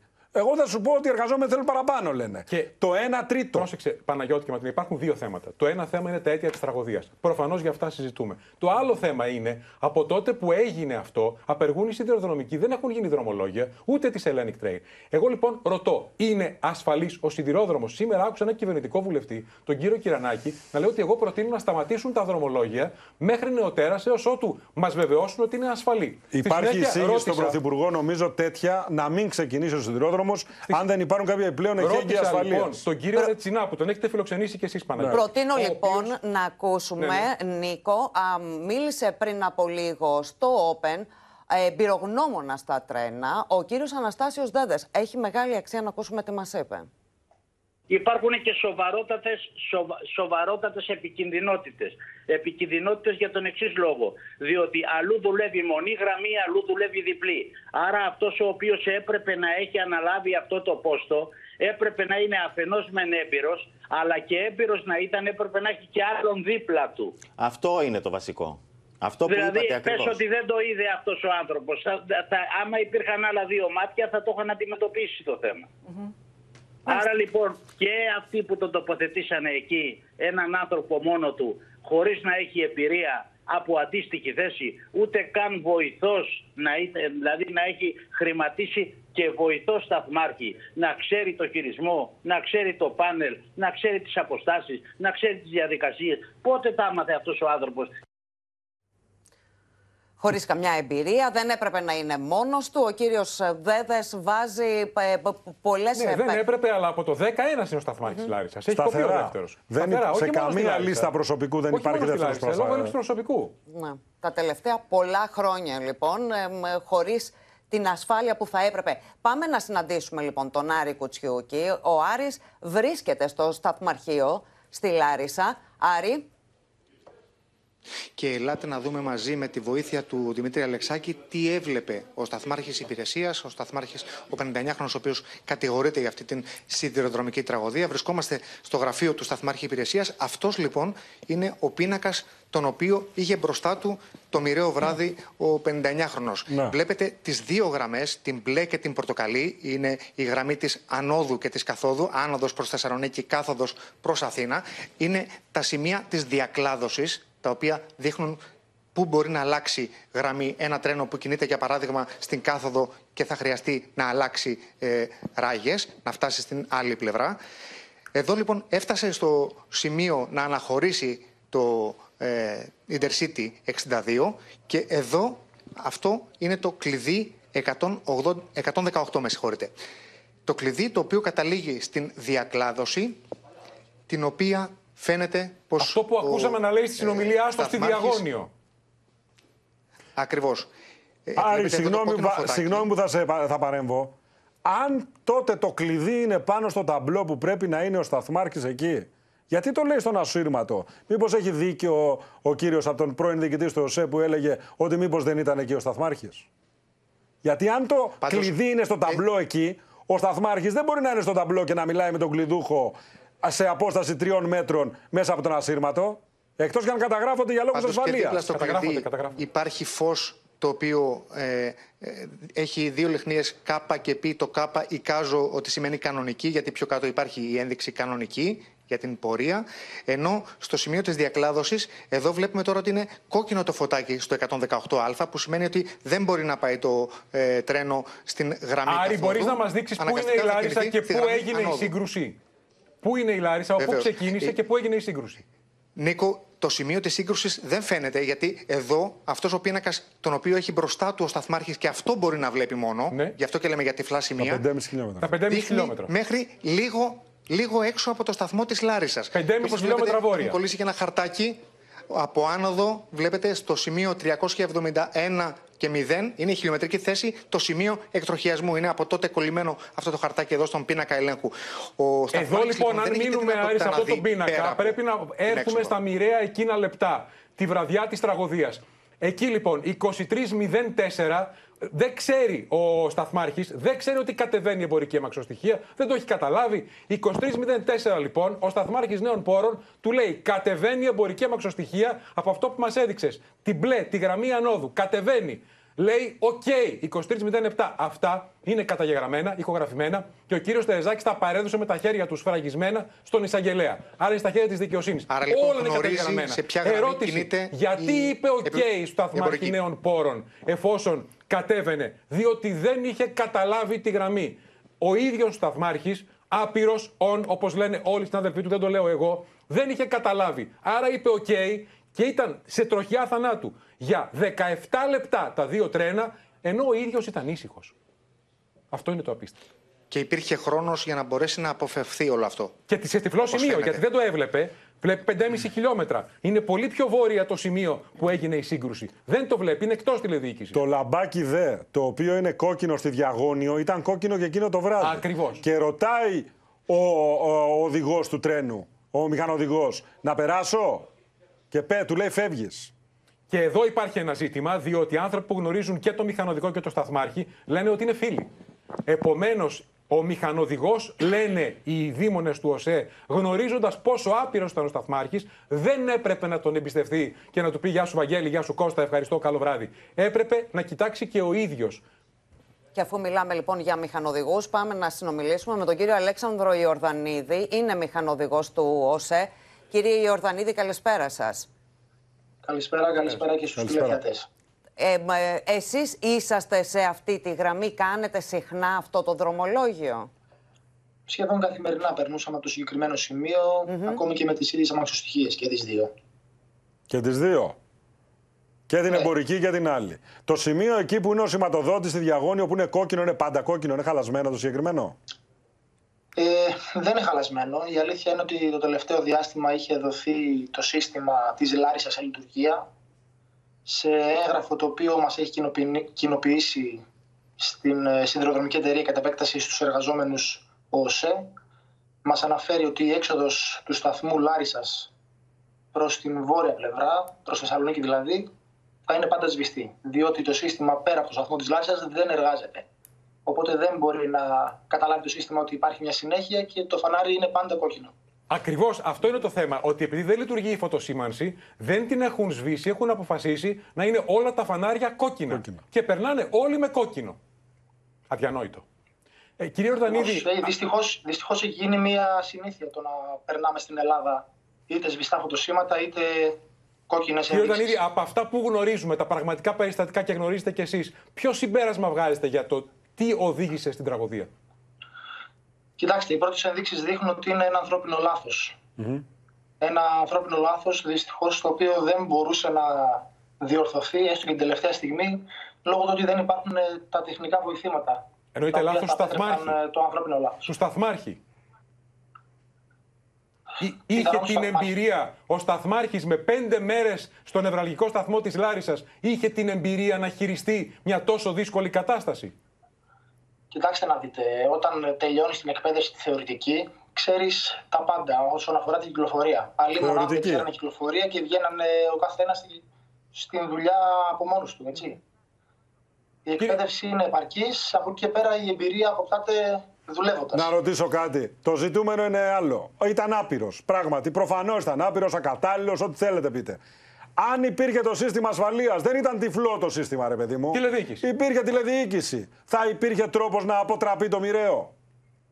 Ξεκάθαρα, είτε δουλεύοντας μόνο η τηλεδιοίκηση με τα φανάρια, είτε ακόμα και το προσθετικό σύστημα του ETCS που λέμε, το οποίο είναι ουσιαστικά ο αυτοματισμός για να σταματάει το τρένο μόνο του σε περίπτωση ανθρώπινου λάθους, σίγουρα θα έχει αποτραπεί το δυστύχημα 100%. Εσείς τι σας λέγανε για το σύστημα τηλεδιοίκησης γενικότερα, Γιατί κάποια κομμάτια έχουν. Από Θεσσαλονίκη και πάνω δεν έχει. Τι σας έλεγαν εκεί οι υπόλοιποι, οι δικοί συνάδελφοί σας, τι έλεγε η διοίκηση του ΟΣΕ γενικότερα; Κοιτάξτε να δείτε, εμείς το τελευταίο, το τελευταίο διάστημα, το τελευταίο μεγάλο διάστημα, κινούμασταν σαν ε, Πανελλήνια Ομοσπονδία Σιδηροδρομικών καθώς και η ΠΕΠΕ Ναι. Ε, κινούμασταν είτε με γραπτές αναφορές, με τα προβλήματα τα οποία αντιμετωπίζαμε στην κυκλοφορία, αλλά ακόμη και με εξώδικα, τα οποία τα κοινοποιούσαμε στις εκάστοτε διοικήσεις. Ναι, και πείτε Δυστυχώς, τι έγινε με το λαμβάναμε- εξώδικο. εξώδικο που έστειλε το σωματείο α, των μηχανοδηγών το φθινόπωρο. Ξέρετε ποια ήταν η απάντηση. Να την πω εγώ. Έστειλε εξώδικο στο σωματείο η διοίκηση του ΟΣΕ. Ξέρετε τι έλεγαν οι μηχανοδηγοί; Ότι θα θρυνήσουμε θύματα. Διότι το σύστημα είναι τυφλό. Προειδοποιούσαν, Και για μια ανέφερε τραγωδία ήταν που το έρχεται. χρονικό μιας προαναγγελθής τραγωδίας. Και τι απάντησε η διοίκηση του ΟΣΕ; Έκανε εξώδικο. Για συκοφαντία. Έκανε εξώδικο. Ότι ε, με δυσφημείται ο οργανισμός και η ασφάλειά του. Επομένως, καταλαβαίνουμε κύριε Ορδανίδη, το μείζον είναι ότι το μισό σύστημα, οι μισές γραμμές στην Ελλάδα είναι τυφλές. Άρα βασίζονται όλα και στην τύχη. Είναι σωστό αυτό που σας λέω; Θα διαφωνήσω όσον αφορά, με συγχωρείτε, όσον αφορά την τύχη. Όλη η διαδικασία της κυκλοφορίας εφαρμόζεται με βάση τον κανονισμό κινήσεως, ο οποίος είναι και Στα τυφλά εθνικός όμως. νόμος. Το πρωτόκολλο λέτε. Το πρωτόκολλο ακριβώς. Είναι Όπως ασφαλές αυτό το πρωτόκολλο; Φυσικά και είναι ασφαλές εφόσον ε, τηρούνται όλα τα μέτρα ασφαλείας. Ναι, αλλά Ναι. Την τηρούνται προκειμένη- τα μέτρα ασφαλείας. Το ανθρώπινο λάθος όμως, πώς μπορείς να περιορίσεις τις συνέπειές του; Επειδή όμως, μείνετε μαζί μας, κύριε Ιορδανίδη, επειδή φαίνεται ότι ανοίγει γενικότερα ο φάκελος τρένα και ασφάλεια στην, στην Ελλάδα. Πάμε να δούμε λοιπόν αμ, ε, τον Σπύρο Φρεμεντίτη, γιατί φαίνεται ότι έχουμε αποκαλύψεις, έχει ο ίδιος έγγραφα, ότι δεν λειτουργεί ούτε το σύστημα ραδιοεπικοινωνίας στα τρένα. Σπύρο. Καλησπέρα Μαντίνα, κυρίες και κύριοι. Πράγματι το Open σήμερα αποκαλύπτει ένα ακόμη κομμάτι του παζλ αυτού του τραγικού δυστυχήματος στα Τέμπη και αναφερόμαστε στην έλλειψη επικοινωνίας των σειρμών μεταξύ τους και με το σταθμάρχη της Λάρισας. Πρόκειται για το σύστημα φωνητικής ραδιοεπικοινωνίας GSMR όπως αποκαλείται, το οποίο θα αντικαθιστούσε το παμπάλαιο σύστημα των VHF με το οποίο ε, λειτουργεί μέχρι σήμερα ε, οι σταθμοί και οι, οι σειρμοί μεταξύ τους και επικοινωνούν και το οποίο ενώ έχει εγκατασταθεί δεν λειτουργεί. Στο έγγραφο που παρουσιάζει κατά αποκλειστικότητα το Open και το δείξαμε μόλις τώρα στους ε, τηλεθεατές, αποδεικνύει το εξής. Καταρχάς, έχει χαρακτηριστεί ως εξαιρετικά επίγον. Έχει ημερομηνία 18 Αυγούστου του 2022. Το αποστέλει ο παρετηθής διευθύνων σύμβουλος του ΟΣΕ, ο κ. Σπύρος Πατέρας, στην εταιρεία Hellenic Train, η οποία έχει την ευθύνη κυκλοφορίας των τρένων. Ο ΟΣΕ ζητάει από την εταιρεία να τεθεί σε εφαρμογή αυτό το σύστημα, αυτό το σύγχρονο σύστημα ραδιοεπικοινωνίας, το οποίο καλύπτει όλη τη διαδρομή από την Πάτρα στην Αθήνα, από την Αθήνα στη Θεσσαλονίκη και από εκεί μέχρι τον Προμαχώνα. Η Hellenic Train έχει προβάλει αντιρρήσεις ως προς την άμεση εφαρμογή του, διότι λέει, ισχυρίζεται δηλαδή ότι δεν είναι εκπαιδευμένο το προσωπικό. Η ΟΣΕ στο ίδιο έγγραφο λέει ότι το προσωπικό το έχει εκπαιδεύσει και δίνει ως ημερομηνία παράτασης εφαρμογής του συστήματος την ημερομηνία 30, την 30 Νοεμβρίου του 2022, δηλαδή πριν από τρεις μήνες. Δηλαδή, συγγνώμη, σύστημα... Σπύρο, με συγχωρείς. Δηλαδή, θέλουμε να, να μας πούμε, δεν είναι εκπαιδευμένος ο κύριος Ιορδανίδης για να έχει ραδιοεπικοινωνία. Αυτό μας λένε. Αυτό, αυτό ισχυρίζεται η Hellenic Train. Ο ΟΣΕ αντιστοίχως λέει ότι έχει εκπαιδεύσει όλους τους μηχανοδηγούς. Κύριε Ιορδανίδη, μπορείτε με ραδιοεπικοινωνία εσείς να, να λειτουργήσετε; Κοιτάξτε να δείτε, έχουν υποθεί διάφορα απίστευτα πράγματα τις τελευταίες μέρες. Σχετικά με το συγκεκριμένο έγγραφο, το οποίο από ό,τι φαντάζομαι αναφέρεται στις επικοινωνίες μέσω του GSMR. Ακριβώς. Ε, η αλήθεια είναι ότι το προσωπικό, η σειρά μου, η οποία προσλήφθηκε το 2018, όντως έχει εκπαιδευτεί στη χρήση του GSMR, του συστήματος αυτού. Μας ωστόσο, από, ωστόσο, από το 2018 και μέχρι σήμερα δεν το έχει χρησιμοποιήσει ποτέ. Το οποίο για να καταλάβουμε, κύριε Ορδανίδη, τι διαφορά έχει και τώρα πώς επικοινωνείτε μεταξύ σας και με τους σταθμούς; Κοιτάξτε, πλέον η επικοινωνία αυτή, η επικοινωνία αυτή τη στιγμή γίνεται με την τεχνολογία του VHF. Ναι, με ραδιοκύματα. Πιάνει παντού αυτό; Πιάνει παντού Έχει αυτό; Α, ακούστε με λίγο, ακούστε με λίγο. Έχουμε ακούσει τα απίστευτα, σας λέω, αυτές τις ημέρε. Έχουμε ακούσει ότι άμα κάνεις αγγελία από το σταθμό της Λάρισας, ακούγεσαι σε 50 χιλιόμετρα μακριά και 80. Αυτά είναι ψέματα. Και όχι, δεν είναι ακριβώς ψέματα, είναι φυσική. Απλά είναι φυσική. Δηλαδή; Όταν, το κύμα, όταν το ραδιοκύμα συναντάει κάποιο βουνό, κάποιο εμπόδιο, κάποιο τούνελ, δεν μπορεί να το περάσει. Ναι. Πώς είναι δυνατόν λοιπόν. Συνάδελφοί σας μου έχουν πει ότι όταν μπαίνουν στα τούνελ δεν υπάρχει επικοινωνία. Σωστά; Πολύ σωστά. Αυτή είναι μια αλήθεια. Άρα είναι τυφλά σημεία. Γιατί η μία αμαξοστοιχεία ε, έβγαινε από το τούνελ. Ε, δευτερόλεπτα πριν είχε βγει από το τούνελ. Άρα και να την καλούσε κάποιος και υπάρχουν τούνελ εκεί 3 και 4 χιλιόμετρα. Έτσι δεν είναι, κύριε Ορδανίδη. Ακριβώς. Το τούνελ των Τεμπών είναι 5 χιλιόμετρα. Όσο είστε στα τούνελ, δεν υπάρχει επικοινωνία με αυτό το σύστημα. Ενδεχομένως ούτε κινητά τηλέφωνα. Τίποτα και δεν ενώ επιτρέπονται λέει τα κινητά ο τηλέφωνα. ΣΕ. Δεν Ε, ούτε επιτρέπονται κινητά τα θα κινητά πιάνουν τηλέφωνα. προφανώς. Ενώ ο ΣΕ λοιπόν λέει πάμε να το βάλουμε, η εταιρεία, η Ιταλική εταιρεία έρθει και λέει όχι, δεν είναι εκπαιδευμένη. Να οι οποίοι βάλουμε είναι στην εκπαιδευμένοι. κουβέντα μας, ε, να βάλουμε και τον κύριο Κολάτο, τον κύριο Γιάννη Κολάτο, είναι πρώην σταθμάρχης ε, Λάρισας. Όλες αυτές τις μέρες ε, μας έχει βοηθήσει με Πάρα την πολύ. εμπειρία του ε, από τη συγκεκριμένη περιοχή. Καλησπέρα σας. Καλησπέρα σας. Καλησπέρα σας. Συγχωρέστε μας λιγάκι, εσείς ενδεχομένως να τα γνωρίζατε όλα αυτά για, το, για την επικινδυνότητα που υπάρχει και ποια συστήματα λειτουργούν ή δεν λειτουργούν. Εμείς τα βλέπουμε σε βάθος, ίσως κάποια επιγραμματικά να τα ξέραμε σε βάθος τώρα. Ε, ακούσαμε μέχρι και το ότι το, το σταθμαρχείο εκεί, ο σταθμός της Λάρισας, χαρακτηρίζεται γκυλοτίνα εξαιτίας της επικινδυνότητας. Κύριε Κολάτο, δεν ξέρω, το ερώτημα είναι, θα μπορούσε να έχει προβλεφθεί, θα μπορούσε να έχει χρόνο ο σταθμάρχης αμ, ε, να, να κάνει ό,τι είναι δυνατόν για να μην έχουμε αυτό το αποτέλεσμα. Υπήρχε αυτό.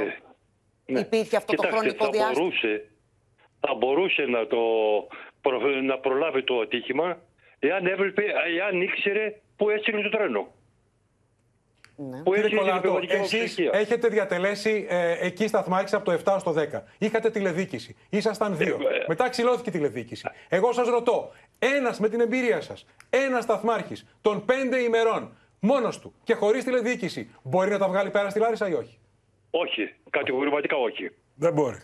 Δεν μπορεί. Άρα ήταν αποστολή θανάτου για αυτούς που έβαλαν αυτό τον άνθρωπο που είναι τώρα κατηγορούμενος σε αυτή τη θέση στη Λάρισα; Ε, εγκληματική αποστολή θανάτου. Εγκληματική. Δεν, μπα- είναι απαράδεκτο ένας άνθρωπος με πέντε μέρες υπηρεσία να μπει στο σταθμό Λάρισα. Μόνος του και χωρίς Δεν τηλεδίκηση που είχατε εσείς; Και, και εμείς όταν πήγαμε στο σταθμό Λάρισα, εγώ προσωπικά, όταν Ναι. πήγα στο σταθμό Λάρισα, πήγα μετά από υπηρεσία, για να εργαστώ μέσα στο σταθμό Λάρισα, μετά από υπηρεσία τρία-πέντε χρόνια. Είχα, είχα αλλου- ε, γυρίσει όλους τους σταθμού στο δικτύο. Το Α, δικτύο αυτό δεν είναι πολύ σημαντικό. Είχατε λοιπόν τότε προπηρεσία τρία με πέντε χρόνια πριν σας βάλουν στη Λάρισα. Και ήσασταν και Βεβαίως. δύο και, με Και τηλεδίκηση. πάλι- Και, και- τώρα έβαλαν και- ένα όχι, χωρίς όχι τηλεδίκηση, τηλεδίκηση. άπειρο και μόνο του. Δεν μιλάμε για τη διοίκηση, μιλάμε για το σταθμό Λάρισα. Ναι, ναι. Και όχι μόνος μου, εγώ είχα παλιότερο σταθμάρχη, ο οποίος με βοηθούσε. Δουλεύουμε πάντα δύο, πάντα δύο σημάδια. Και όταν εγώ απέκτησα την εμπειρία, ανέβαλα πρώτο σταθμάρχη εγώ και είχα και δεύτερο βοηθό. Πιο, πιο νεότερο από μένα. Και είχατε και τηλεδίκηση. Όμως και όλες τις βάρδιε ήμασταν δύο σταθμάρχε. Να ρωτήσω κύριε Κολάτο, ε, το κλειδί ποιος το γυρνάει εκεί στο ταμπλό που είδαμε προηγουμένως στο ρεπορτάζ; Το, γυρνάει Ο σταθμάρχης. ο σταθμάρχης. Τότε γιατί σταθμάρχης. ρωτάει ο κλειδούχος να αφήσω να γυρίσω το κλειδί στη διαγώνιο; Μήπως δεν ήταν Επικοι- μέσα; Η επικοινωνία αυτή, ο κλειδούχος ήταν σε, και- ε, σε κάποια αιχμή. Η επικοινωνία αυτή που έγινε δεν αφορά αυτό το τρένο. Άρα Αφορά- αυτή που έχει αφορά- ακουστεί αφορά άλλο τρένο, κύριε Κολάτη. Αφορά άλλο τρένο και σε άλλο σημείο. Δεν έχει καμία σχέση, Δεν με, έχει τη σχέση. συγκεκρι- με το συγκεκριμένο δρομολόγιο. Μάλιστα. Δεν έχει σχέση. Πάντως, αυτό που καταλαβαίνω από αυτό που λέτε είναι ότι δεν θα έπρεπε ποτέ να επιλεγεί για τη συγκεκριμένη θέση ένας ένας άνθρωπος που είναι τόσο άπειρος. Το οποίο είναι κομβικό. Αν υπήρχε σύστημα όμως τηλεδιοίκησης, κύριε Κολάτο, θα ήταν αλλιώς τα δεδομένα τώρα; Θα, δεν θα είχαμε ατύχημα. Θα το βλέπε. Θα έβλεπε την εμπορική μακροστοιχεία να κατεβαίνει. Θα έβλεπε ότι έχει Μα, ε, βάλει τα δύο τρένα στην ίδια κοιτά- γραμμή. και κοιτάξτε να σας εξηγήσω. Ο Σταθμάρχη λόγω απειρίας, λόγω απροσυξίας, χίλια δυο. Έστειλε το τρένο στην κάθοδο. Ενώ, ενώ είχε πάρει αναχώρηση από τους πόρου για την εμπορική απαξιωσία, έστειλε το τρένο στην κάθοδο χωρίς να το γνωρίζει ότι το, το, η επιβατική απαξιωσία πάει στην κάθοδο. Χωρίς. Δεν το είδε το τρένο. Δεν το πρόσεξε. Ήταν γυρισμένο το κλειδί, ξεχασμένο, δεν ξέρω για ποιο λόγο. Ήταν γυρισμένο αυτό το 118. Ήταν γυρισμένο προς την κάθοδο. Το Ναι. τρένο έφυγε και δεν το είδε ο σταθμάρχης. Μα απόδειξε, κύριε Κολάτσε, ότι 23-4 του λένε οι Νέοι Πόροι ο σταθμάρχης, Ναι. κατεβαίνει η εμπορική αμαξοστοιχεία από αυτή τη γραμμή. Και απαντάει Βεβαίως. και είναι καταγεγραμμένο και ηχογραφημένο. Οκ. Βεβαίως. Άρα δεν Ναι. ξέρει από ποια γραμμή έχει στείλει Δεν το ξέρει. τρένο. Την, την Intercity. Τη μετάθεση, Μάλιστα. ποιος την αποφασίζει, έχει ευθύνη ο πρόεδρος του ΟΣΕ, πιστεύετε; Δεν σας, δεν σας άκουσα. Τη, τη μετάθεση, λέω, ποιος την αποφασίζει; Την επιλογή. Ποιος διορίζει τους σταθμάρχες. Ποιος τον διορίζει; Α, ποιος- έχει, έχει Ναι. ευθύνη ο πρόεδρος του ΟΣΕ; Π.χ. λέω τώρα. Βεβαίως έχει ευθύνη. Ε, Βεβαίως. Ναι. Καταρχάς έχει ευθύνη το πολιτικό γραφείο που τον έκανε, τον έστειλε Σταθμάρχη. Μάλιστα. Τη γνωρίζουμε. Μάλιστα. Λοιπόν, Κύριε τα γνωρίζουμε Κολάτο, σας ευχαριστούμε πολύ. Σας ευχαριστούμε. Παρακαλώ. Φως τώρα στα αίτια της ε, τραγωδίας θα επιχειρήσει να ρίξει η Τριμελής Επιτροπή Εμπειρογνωμόνων, η οποία διορίστηκε. Σε λίγο θα έχουμε ζωντανά ένα από τα μέλη της Επιτροπής, με την αντιπολίτευση να ζητά από την κυβέρνηση αντικειμενική και ουσιαστική έρευνα και όχι αναβολικό προεκλογικό πόρισμα. Στόχος της κυβέρνησης, που ανακοίνωσε νωρίτερα τη σύνθεση της Επιτροπής, είναι η έρευνα να ολοκληρωθεί το συντομότερο δυνατό. Ενώ η απουσία συστήματος τηλεδιοίκησης στους σιδηροδρόμους οξύνει την πολιτική κόντρα που λόγω του πένθους μέχρι τώρα διατηρήθηκε σε χαμηλούς τόνους. Ένας ανώτατος δικαστικός λειτουργός και δύο καθηγητές πανεπιστημίου θα απαρτίζουν την Επιτροπή Εμπειρογνωμόνων, η οποία με απόφαση της κυβέρνησης θα διερευνήσει τα αίτια της τραγωδίας στα Τέμπη που βήθησε σε θλίψη τη χώρα τα τελευταία 24 ώρα. Σύμφωνα με ανακοίνωση του Υπουργού Επικρατείας Γιώργου Γεραπετρίτη, πρόεδρος της Επιτροπής ορίστηκε ο Ιωάννης Κωνσταντίνος Χαλκιάς, επίτιμος πρόεδρος του Νομικού Συμβουλίου του Κράτους και μέλη της ο Αθανάσιος Ζηλιασκόπουλο, καθηγητής μεταφορών και παραγωγής στο τμήμα Μηχανολόγων Μηχανικών του Πανεπιστημίου Θεσσαλίας και ο Βασίλειος Προφιλίδης, καθηγητής της συγκοινωνιακής τεχνικής στο Δημοκρίτιο Πανεπιστήμιο Θράκης. Ο ΣΥΡΙΖΑ πάντως αμφισβητεί το χαρακτήρα της υπερκομματικής επιτροπής, κατηγορώντας την κυβέρνηση ότι δεν ζήτησε προτάσεις από τα κόμματα και πω στοχεύει σε ένα βολικό προεκλογικό πόρισμα. Αυτές τις δύσκολες ώρες, κάθε προσπάθεια απόκρυψης και συγκάλυψης της αλήθειας για την τραγωδία αποτελεί όχι μόνο ασέβεια προς τους νεκρούς, αλλά προαναγγέλει νέες τραγωδίες. Η επιλογή όλων μας τώρα δεν μπορεί παρά να είναι μία. Όλα στο φως. Την ώρα της μεγάλης οδύνης και του πόνου εν μέσω εθνικού πένθους, ο ΣΥΡΙΖΑ αποφάσισε να ξεκινήσει επισήμως μάλιστα την πολιτική εκμετάλλευση της τραγωδίας. Φαρισαϊκά ισχυρίζεται ότι ο μόνος που φέρει ευθύνη για την κατάσταση των ελληνικών σιδηροδρόμων είναι η κυβέρνηση της Νέας Δημοκρατίας και ότι εκείνοι παρέδωσαν έναν σιδηρόδρομο που λειτουργούσαν όλα τέλεια.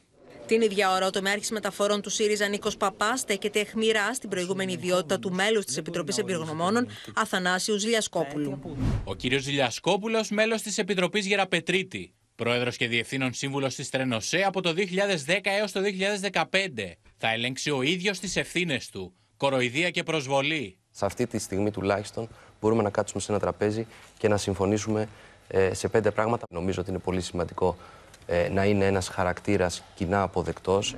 Στόχος της κυβέρνησης είναι η Επιτροπή να επιτελέσει το έργο της στο συντομότερο δυνατό χρόνο, με το πόρισμα να εκτιμάται ότι θα ανακοινωθεί πριν από τις εκλογές. Ενώ θα κληθούν να συνδράμουν στην έρευνα τεχνικό προσωπικό και ειδικοί στα σιδηροδρομικά δυστυχήματα, προκειμένου να διασφαλιστεί ότι θα γίνει το καλύτερο δυνατό για τη σιδηροδρομική ασφάλεια της χώρας. Το ανθρώπινο λάθος υπήρχε, υπάρχει και πάντοτε θα υπάρχει.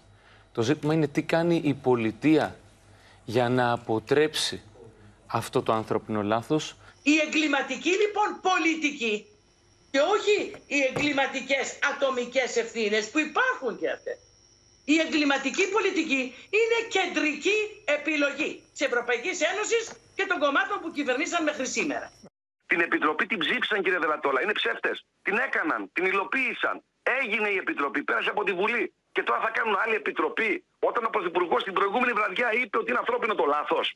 Εγώ δεν έχω εμπιστοσύνη στον κύριο Γεραπετρίτη να επιλέξει τους ειδικούς. Η κυβέρνηση ξεκαθάρα με το ανθρώπινο λάθος του κύριου Μητσοτάκη, την ώρα που έλεγε ότι θα κινήσει γη και ουρανό για να μάθουμε τα πραγματικά αίτια, την ίδια στιγμή το έριχνε στο σταθμάρχη. Και στο σημείο αυτό, λοιπόν, να καλησπερίσουμε τον κύριο Βασίλη Προφιλίδη, καθηγητή συγκοινωνιακής τεχνικής και μέλος της Επιτροπής Εμπειρογνωμόνων. κύριε Προφιλίδη, Καλησπέρα σας, σας ευχαριστούμε θερμά. Ε, καλησπέρα σας. Θα ήθελα και εγώ ε, να ξεκινήσω εκδηλώνοντας την οδύνη και τη θλίψη μου για αυτό το αναπάντεχο γεγονός το οποίο ε, μας έχει καταβάλει ψυχικά όλους τους ελληνες Ε, θα πρέπει να σας πω ότι αποδέχτηκα την πρόταση της πολιτείας να συνδράμω στην προσπάθεια διακρύβωσης της επιστημονικής αλήθειας με ένα και μόνο κριτήριο. Να. Ότι πρέπει κάποτε στη χώρα μας να υιοθετήσουμε την άποψη του εθνικού ποιητή ότι εθνικών είναι ό,τι είναι αληθές. Καθώ λοιπόν με αφορά και συνεχίζοντας και το ρεπορτάζ ε, και ένα σχόλιο σε αυτό που μόλις ε, αναφέρατε, ε, καθώ με αφορά η έρευνα θα είναι και αντικειμενική και ουσιαστική και σε βάθος και σε πλάτος και δεν θα εξαιρεθεί τίποτε και κανείς. Αυτό έχω να σας πω. Κύριε Καθηγητά, η θέση μου αυτή τη στιγμή μου επιβάλλει, μου επιβάλλει ναι. ε, κύριε Στραβελάκη, να μην μπω σε λεπτομέρειες. Το καταλαβαίνετε. Μπορώ να σας δώσω όμως το γενικό πλαίσιο Κύριε ναι. Καθηγητά, και ξέρετε, το χρονοδιάγραμμα, ε, κύριε επειδή Καθηγητά. Σεβόμαστε απολύτως ότι δεν μπορείτε να βγάλετε πόρισμα πριν αρχίσετε την έρευνα. Και μάλιστα στην τηλεόραση. Το σεβόμαστε απολύτως. Ωστόσο, η, η χώρα θρυνεί 57 ανθρώπους. Είναι συγκλονισμένη. Τα ερωτήματα πληθαίνουν. Και θέλω να να ζητήσω το σχόλιο σας για αυτό που σήμερα μάθαμε. Ότι ο Σταθμάρχης εκεί ήταν μόλις 4-5 μέρες. Ήταν μόνος του και χωρίς τηλεδιοίκηση. Και θέλω να ρωτήσω, θα αναζητήσετε και ευθύνες στα υψηλά κλιμάκια και στη διοίκηση του ΟΣΕ, διότι προς το παρόν είναι ένας άνθρωπος κατηγορούμενος, αύριο πάει στον ανακριτή, αλλά δεν έχουμε ακούσει τίποτα άλλο για τις συνολικές ευθύνες. Για το γεγονός ότι το μισό σιδηροδρομικό δίκτυο της χώρας είναι τυφλό, με ευθύνη πολλών ετών και πολλών κυβερνήσεων και πολλών διοικήσεων του ΟΣΕ, έχουν ξοδευτεί δεκάδες ή εκατοντάδες εκατομμύρια στα σκουπίδια και ενδεχομένως είναι σε κίνδυνο ανθρώπινες ζωές για το γεγονός ότι ε, δεν υπάρχουν δικλείδες ασφαλείας, όπως απέδειξε αυτή η τραγωδία. Τι λέτε; Ε, κύριε Στραβελάκη, ε, η ανάλυση σας που θα, ήταν, θα μπορούσε να είναι και μία ανάλυση ε, κάποιου που εξειδικεύεται στο αντικείμενο έτσι, και, και σας συγχαίρω διότι έχετε προσεγγίσει το πρόβλημα στην ακριβή του διάσταση. Ε, είναι μία ανάλυση που ανταποκρίνεται ε, στην κατάσταση του δικτύου και στην τεχνολογική υστέρηση που μας χωρίζει δυστυχώς ε, από τις άλλες χώρες της Ευρώπης. Απλό ερώτημα. Θα, θα διερευνήσετε τις ευθύνες όσο ψηλά και αν βρίσκονται οι υπεύθυνοι, κύριε καθηγητά. Ε, κύριε Στραβελάκη, έχω να σας πω τούτο μόνο. Ναι, έχω να σας πω τούτο μόνο. Εγώ είμαι ένας πανεπιστημιακός καθηγητής, χωρίς καμία εμπλοκή σε κρατικές θέσεις και σε διοικητικές θέσεις. Ε, έχω προσφέρει τις επιστημονικές μου γνώσεις σε μεγάλους διεθνείς οργανισμούς ε, και δεν υπάρχει κανένας λόγος να αποστώ από μια τακτική ζωής. Άρα θα επιμερίσετε και τις ευθύνες. Αυτή ναι. τη στιγμή, έχω να σου πω κύριε Σταυλάκη, αυτή τη στιγμή δεν είναι γνωστό το πλαίσιο και το όριο εντός του οποίου θα λειτουργήσει η συγκεκριμένη επιτροπή. Δηλαδή θα ασχοληθεί μόνο με το συγκεκριμένο ατύχημα όπως κάνουμε ας πούμε όταν κάνουμε μια πραγματογνωμοσία ενός ατυχήματος ή θα προχωρήσουμε σε μεγαλύτερη έκταση για να διακριβώσουμε πώς... Και στις δύο περιπτώσεις, επαναλαμβάνω, επειδή θέλω να πάρω απάντηση και είναι κρίσιμο αυτό. Ανεξάρτητα αν θα ερευνήσετε αυτό το, ατύχημα, το δυστύχημα, αυτή την τραγωδία ή συνολικά τα προβλήματα του δικτύου. Και προφανώς δεν είναι ίδιες οι ευθύνες για όλο αυτό το διάστημα που ανέφερα σε κάθε κυβέρνηση. Εσείς θα το κρίνετε αυτό. Θα φτάσετε όσο ψηλά χρειαστεί. Καθώ αφορά αυτό που έχω να σας πω και θα πρέπει να το μάθει ο ελληνικός λαός και οι Ελληνίδες και οι Έλληνες, δεν θα αποστώ ουδεμίας ευθύνης ή δεν θα αποφύγω να προσεγγίσω οτιδήποτε εφόσον αυτό μου επιβάλλει η αναζήτηση, προσέξτε, τη της επιστημονικής αλήθειας παράλληλα με την ηθική την ακαδημαϊκή και την ηθική την κοινωνικη Η κοινωνία έχει μια συγκεκριμένη ηθική ε, η οποία δεν μπορεί να προσβάλλεται. Μάλιστα. Κατανοητό και, και κύριε Προφιλίδη αυτό το θέλει και όλη η κοινωνία. Σας διαβεβαιώ. Επιτρέψατε μου... Επιτρέψατε μου, δώστε μου δύο λεπτά να πάμε. Έχουμε ναι. Ε, βλέπουμε τον Χρήστο Τσίγουρη, είναι κοντά μας, γιατί έχει ενστάσεις από ό,τι φαίνεται ο ΣΥΡΙΖΑ για την, ε, για την επιτροπή που ανακοινώθηκε, Χρήστο. Ματίνα, δεν είναι μόνο ο ΣΥΡΙΖΑ, είναι ο ΣΥΡΙΖΑ, το Κομμουνιστικό Κόμμα και το ΜΕΡΑ25.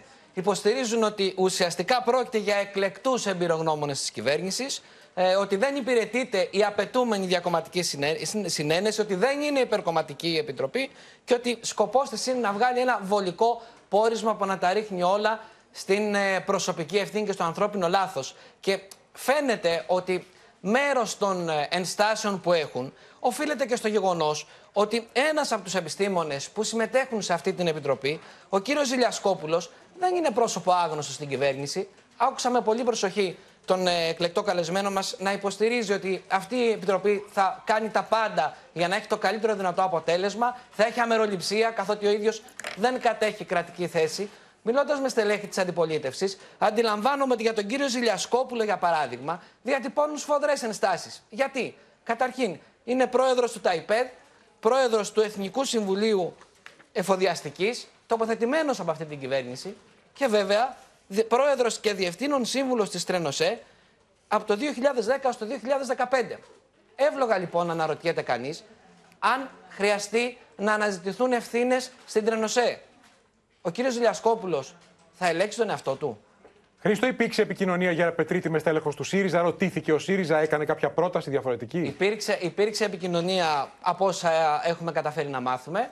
Ε, συζητήθηκε η σύνθεση της Επιτροπής, αλλά υπήρξε αφετηριακή διαφωνία. Mm. Καθώς ο ΣΥΡΙΖΑ θα ήθελε αυτή η Επιτροπή να λογοδοτεί, ας το πω έτσι, να ενημερώνει μια διακομματική επιτροπή ή τουλάχιστον ακόμα και με έναν εμπειρογνώμονα το κάθε κόμμα να μπορεί να έχει εικόνα για το πώς δουλεύει η Επιτροπή, για τις προτεραιότητες, προς τα πού πάνε οι έρευνες και κυρίως πού θα κατατεθεί το πόρισμα.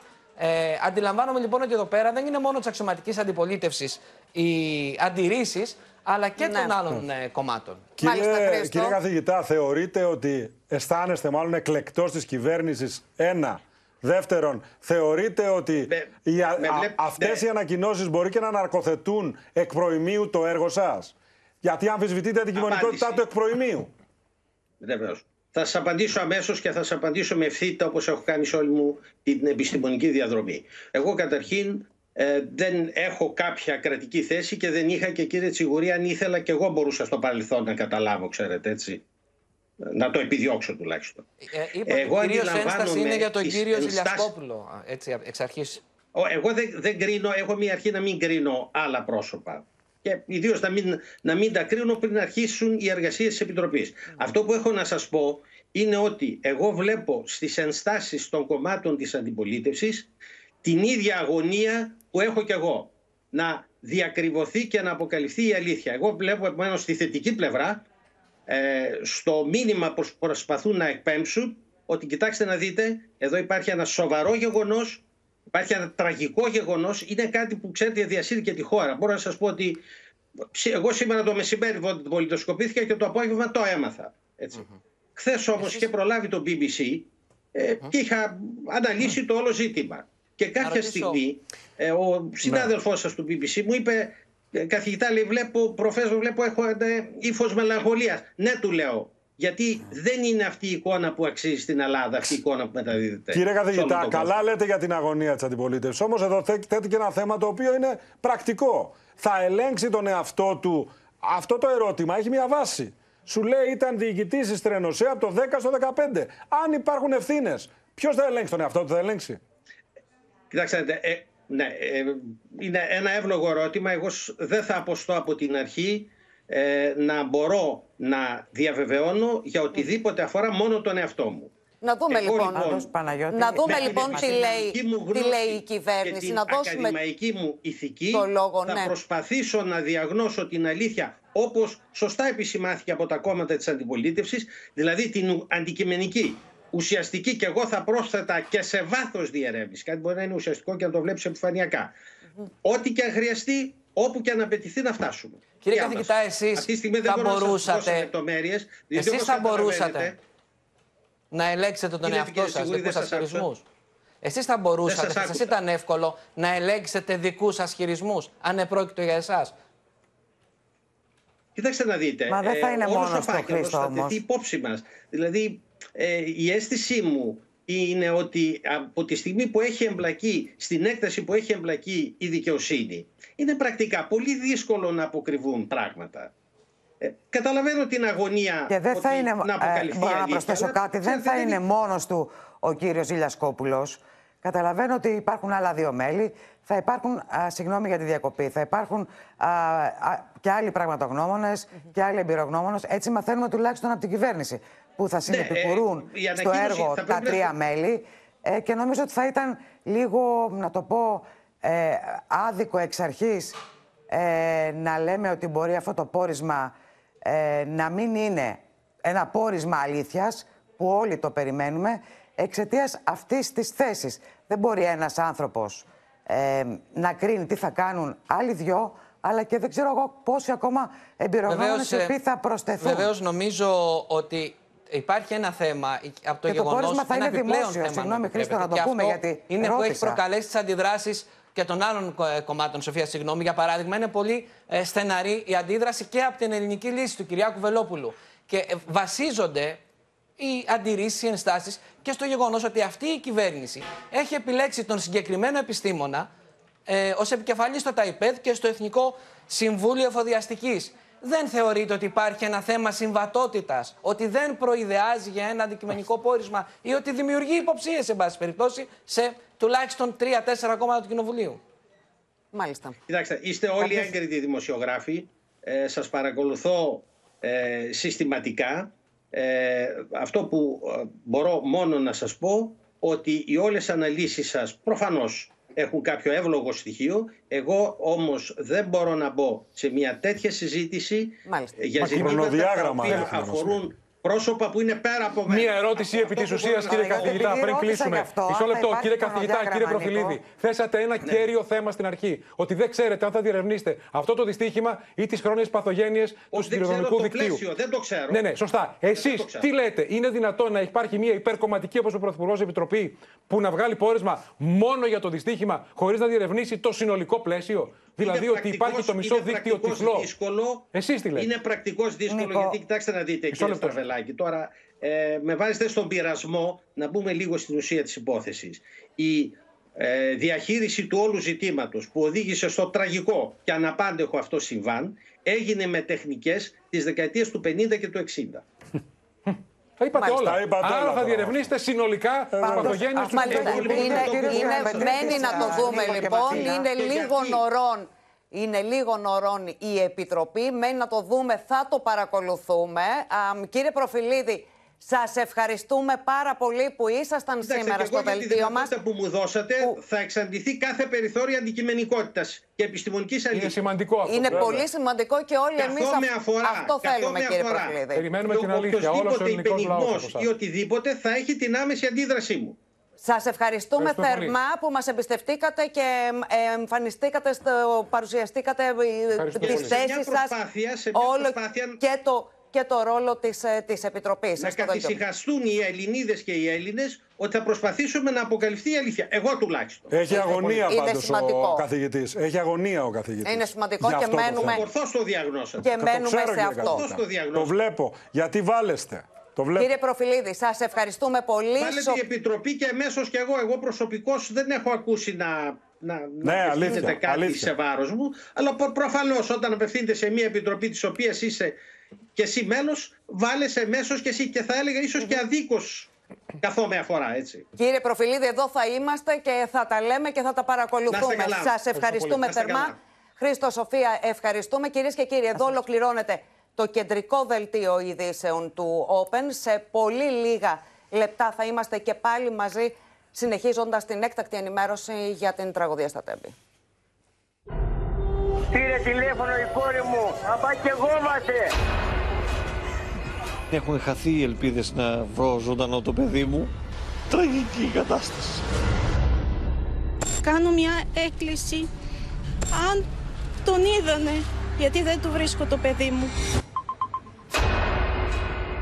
Φίλε, όταν στάσεις, δεν έφτασες ποτέ!